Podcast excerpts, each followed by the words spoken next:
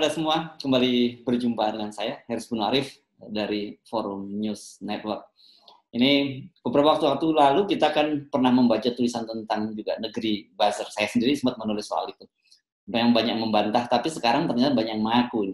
Dan saya akan ajak ngobrol Anda dengan Bung Rocky Gerung yang juga sering sekali menyoroti soal para buzzer ini. Bung Rocky, ini apa ini? Mereka baser waras, baser insaf atau baser tobat ini kalau lihat situasinya begini?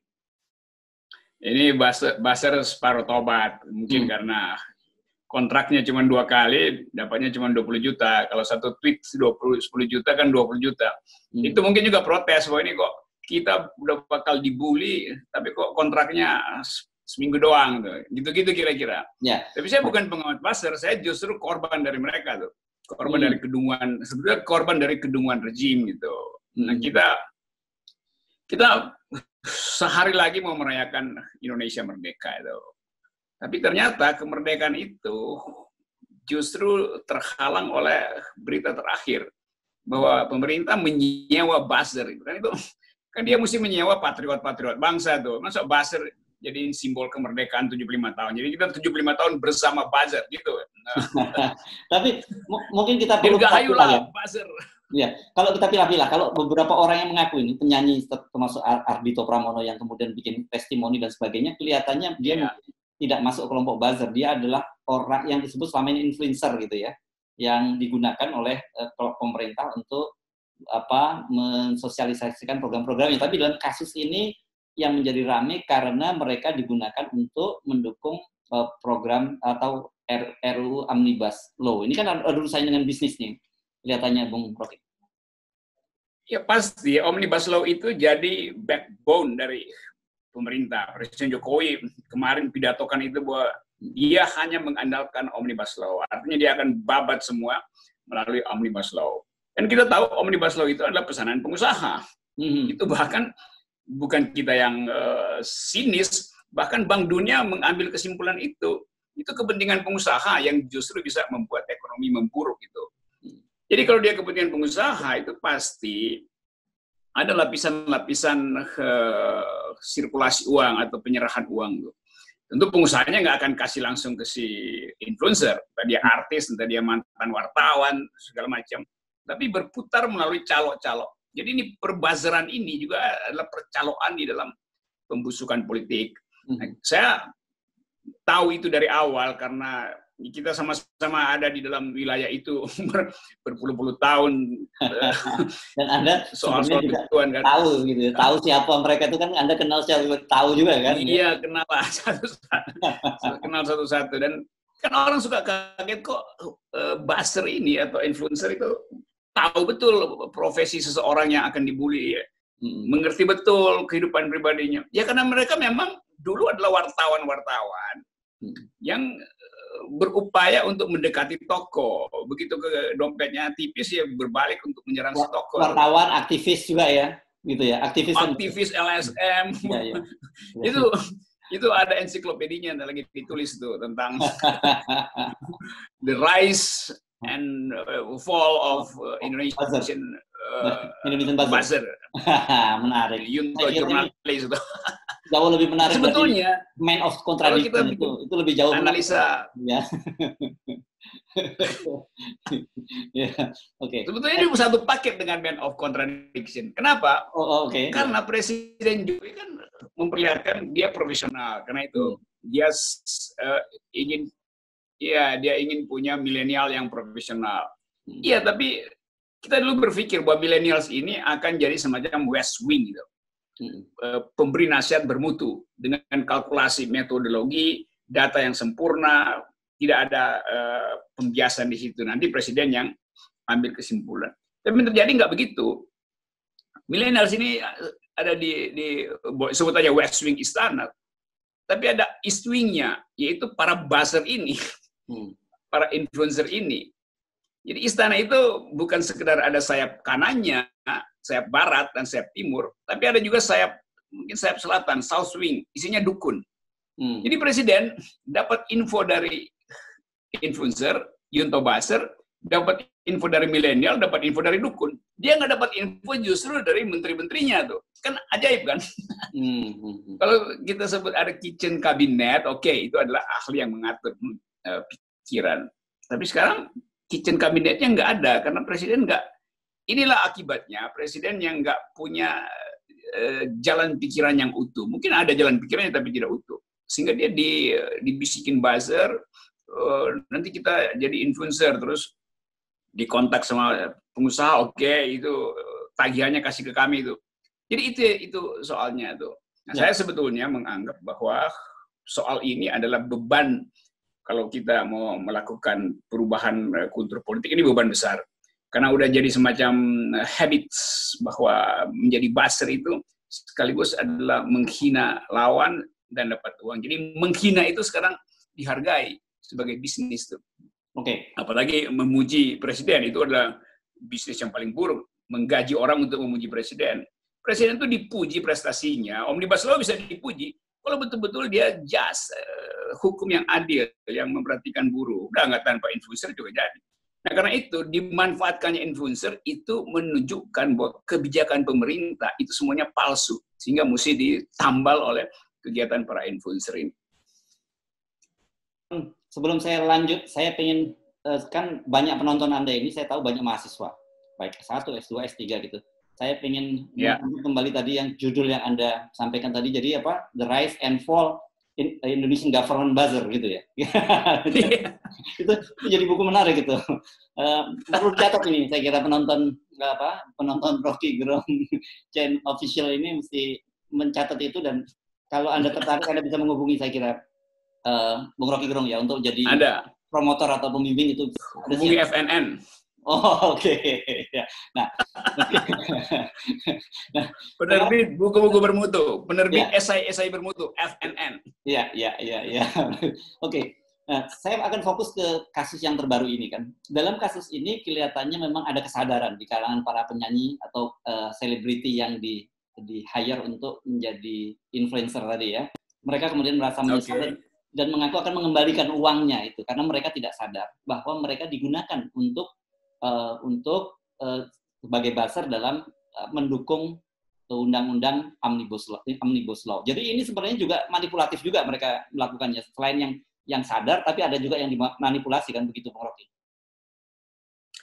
Tentu ada ada bagian yang uh, ya sebetulnya orang biasa tapi tidak mengerti peta politik, lalu berupaya untuk uh, mendapat keuntungan dari soal-soal semacam ini. Bagus kalau mereka akhirnya mengakui, tapi harus dengan kejujuran. Sebaiknya bikin konferensi pers beberapa orang supaya publik mengerti bahwa ada bagian dari millennials, dari influencer yang betul-betul ingin Indonesia ini tumbuh bersih itu. Jadi dengan mengembalikan itu, ada contoh bahwa dia sebetulnya tahu bahwa itu adalah salah Nah, karena itu sekarang orang nggak nangkap lagi mana yang benar, mana yang salah. Jadi petunjuk yang bisa diperoleh oleh publik adalah bahwa influencer itu sebetulnya dijebak di dalam uh, mekanisme uh, pencitraan dari presiden. Jadi dijebak di dalam mekanisme pencitraan presiden. Itu mesti jelas itu karena ini presiden tahu apa nggak sih? Tahu pasti. Hmm. Kan nggak mungkin presiden nggak tahu uh, trik semacam ini. Dia yang mengandalkan omnibus law kok. Jadi itu, supaya juga mereka yang mendapat penghargaan dari negara, mungkin juga bisa bergabung dengan influencer yang sadar bahwa yang memberi penghargaan 17-an eh, itu kemarin, itu adalah orang yang sebetulnya uh, peternak baser itu, peternak hmm. influencer. Jadi nggak tidak etis lah dapat penghargaan dari seorang peternak uh, ketidakadilan. Oke, okay. jadi kalau anda tadi mendorong uh, semacam menjadi semacam apa mereka ja, apa ja, uh, ja, bukan justice whistleblower gitu ya karena di koran Tempo hari ini kalau tidak saya saya, saya melihat penyanyi Abito Pramono itu digambarkan dia pakai fluid dan sedang menyanyikan sebuah lagu jadi kelihatannya sama dengan anda koran Tempo mendorong mereka ini jadi semacam peniup fluid untuk kasus-kasus perbasaran di Indonesia. Iya mumpung mumpung ada uh, momentum, yaitu hari kemerdekaan, maka mereka seharusnya menui, meniup fluid kemerdekaan, bahwa mereka adalah makhluk merdeka yang tidak ingin dimanfaatkan oleh kekuasaan. Itu uh, poin kemerdekaan. Ya, tadi Anda... Harusnya nanti sore mestinya uh, mereka lakukan itu, menjelang 17. Oh, oke. Okay. tadi Anda menyinggung soal istana. Istana ini melalui KSP sudah membantah lagi bahwa mereka tidak tahu menau itu soal bahwa istana tidak terlibat dalam kasus membayar para influencer ini. Anda percaya dengan penjelasan itu atau Anda punya penjelasan yang lain dalam soal bantahan? Saya nggak percaya, tapi itu penjelasan yang masuk akal. Sebab nggak mungkin mereka bilang kami tahu menahu itu adalah pekerjaan kami, kan? saya, saya kira itu memang penjelasan yang masuk akal dari istana. Hmm. Karena nggak mungkin, tidak mungkin istana datang bikin konferensi pers terus mengatakan kami bertanggung jawab karena kami memang yang membiayai itu. Kan nggak mungkin begitu kan? Jadi memang itu eh, keterangan yang masuk akal, tetapi bohong gitu. Oke, nah uh, jadi uh, tadi kan ada menyinggung, menyinggung cukong-cukong gitu di balik omnibus law ini. Jadi anda kemungkinan yeah. yes penjelasan istana betul, tapi ada kelompok-kelompok usaha atau kelompok konglomerasi yang membiayai ini dan memanfaatkan para artis-artis itu. Itu pasti karena ada pertemuan setengah kamar dengan istana tuh. Mm-hmm. Kan kita hanya boleh menduga kan, karena itu kan baru bisa dibuktikan nanti mungkin dua bulan lagi kalau ada yang lebih gila dari uh, influencer yang mengaku, ada mungkin ada sekretaris perusahaan yang juga uh, terbuka pikirannya terus dia bilang iya saya yang keluarin uang atau bendahara sebuah korporasi besar dia tergugah juga untuk mengatakan iya saya diminta oleh CEO saya untuk keluarin uang untuk membiayai influencer ini nih. Kan bisa terjadi itu. Kalau ada pemulihan akal sehat, pemulihan hati nurani, ya saya saya kira itu akan terjadi dalam uh, percepatan upaya untuk memperlihatkan uh, political decaying, pembusukan politik di istana. Biasanya nanti satu persatu kemudian dibuat insaf oleh yang insaf duluan gitu kan. Jadi ada ada ruang tunggu uh, untuk insaf nanti lihat dulu nih apa berapa orang yang ada di ruang tunggu untuk insaf itu. Ya. Jadi, tapi pengakuan para influencer ini menunjukkan betapa eh, sekarang menjadi terbuka undang-undang yang berproses di eh, DPR itu ternyata memang betul-betul adalah kepentingan para korporasi besar ini. Betul. DPR itu kan eh, pastikan bahwa undang-undang ini harus lolos karena itu ya diperkecil uh, diskusi publik, dipercepat proses uh, pengadministrasian di dalam lembar negara. Karena apa? Karena uh, korporasi ini, pebisnis ini menunggu kepastian itu. Kan keputusan politik DPR itu paralel dengan upaya restrukturisasi bisnis perusahaan-perusahaan besar ini. Apa isinya?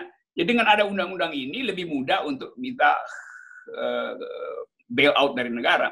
Jadi hmm. itu satu paket political economy itu. Nah, buzzer ditaruh di situ, influencer ditaruh di situ untuk mempercepat uh, keputusan itu, sekaligus untuk mencegah demonstrasi yang uh, berlebihan. Kan nanti bahasanya kan sama. Ini penting untuk para buruh menciptakan lapangan kerja buat milenial, menghasilkan Indonesia yang maju. Hmm. Kan itu bukan argumen kan?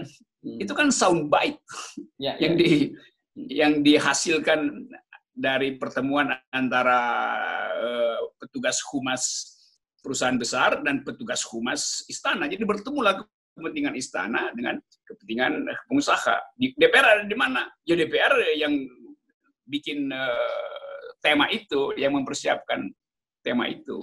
Ya. Jadi satu-satu ya uh, apa namanya satu kolaborasi busuk di antara legislatif, eksekutif dan korporasi itu.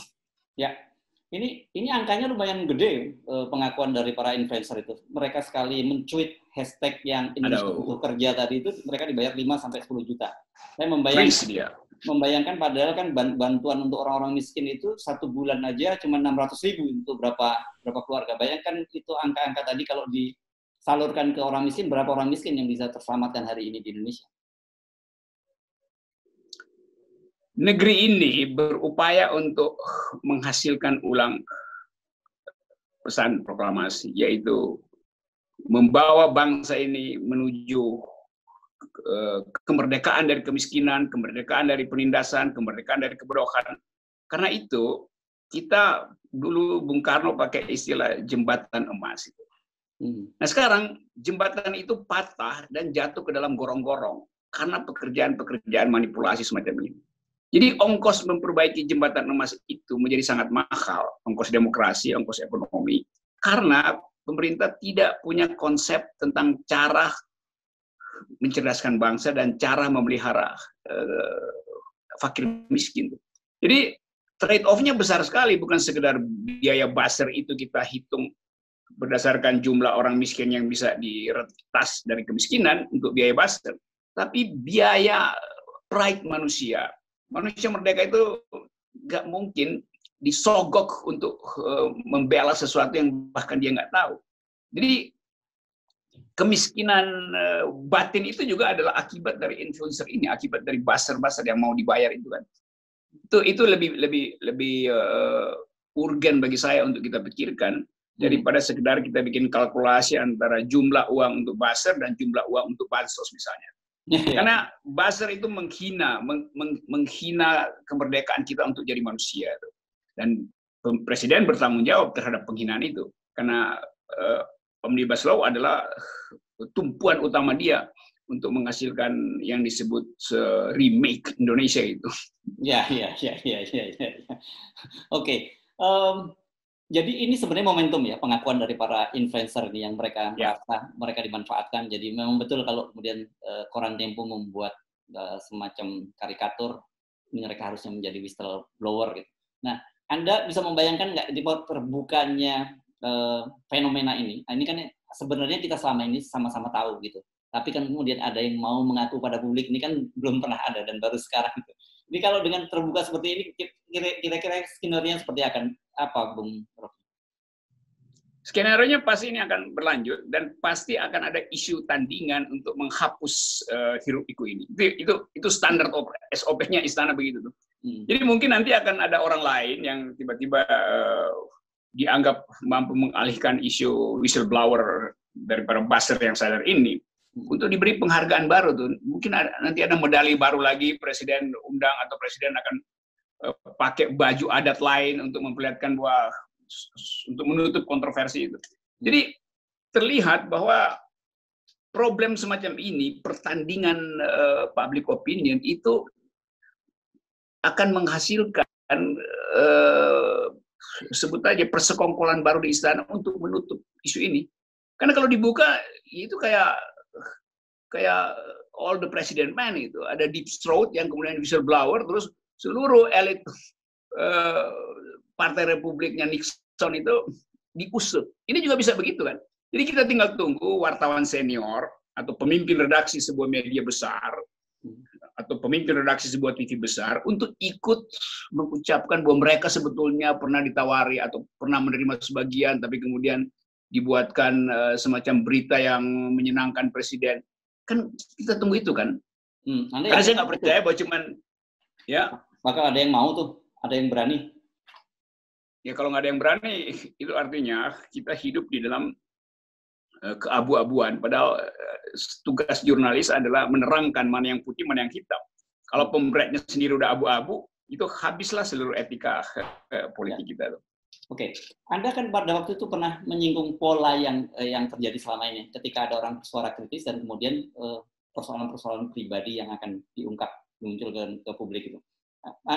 Saya juga membayangkan apakah sangat mungkin kalau sampai mereka para influencer ini berani maju dan mereka ini kan bagaimanapun juga orang yang hidup dalam dunia seperti itu tiba-tiba bermunculan isu-isu tentang eh, apa keburukan pribadi para orang-orang yang mengaku dibayar sebagai influencer ini. Saya percaya itu bukan saya percaya, bukan sebenarnya percaya.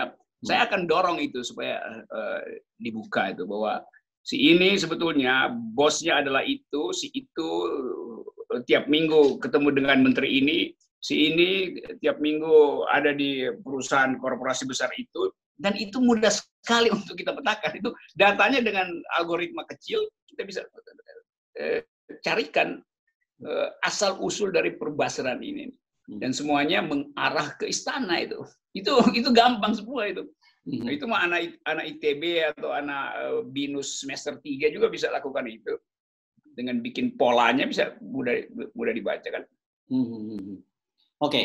jadi kita ini um, Anda menganggap bahwa pengakuan para influencer ini sebagai hadiah kemerdekaan yang ke-75? Ya, uh, ya bukan hadiah sebetulnya. Uh, publik menunggu itu hadiah buat publik. Jadi influencer ini memberi hadiah pada publik dengan keterbukaan itu tuh. Ya. Sama seperti uh, publik menganggap bahwa kemarin kita cuma dapat hadiah presiden pakai baju adat itu. Mm-hmm. Jadi ini ada hadiah baru tuh. Kan kontroversinya juga sama kan, presiden pakai baju adat, tetapi tanah adat digusur untuk kepentingan korporasi kan, dan itu juga eh, sama itu booster yang sama juga yang melakukan pencitraan itu kan. Jadi paket inilah yang kita sebut sebagai uh, hadiah kemerdekaan dari influencer, dari cebong yang insaf kepada uh, rakyat Indonesia. Jadi cobalah dalam satu dalam satu hari ke depan uh, ada sejarah yang ditulis bahwa cebong juga bisa insaf. Gitu. Oke, oke. Terima kasih. Oh. Udah, itulah judulnya. Cebong juga bisa insaf. Sip. Terima kasih. Oke. Yoi.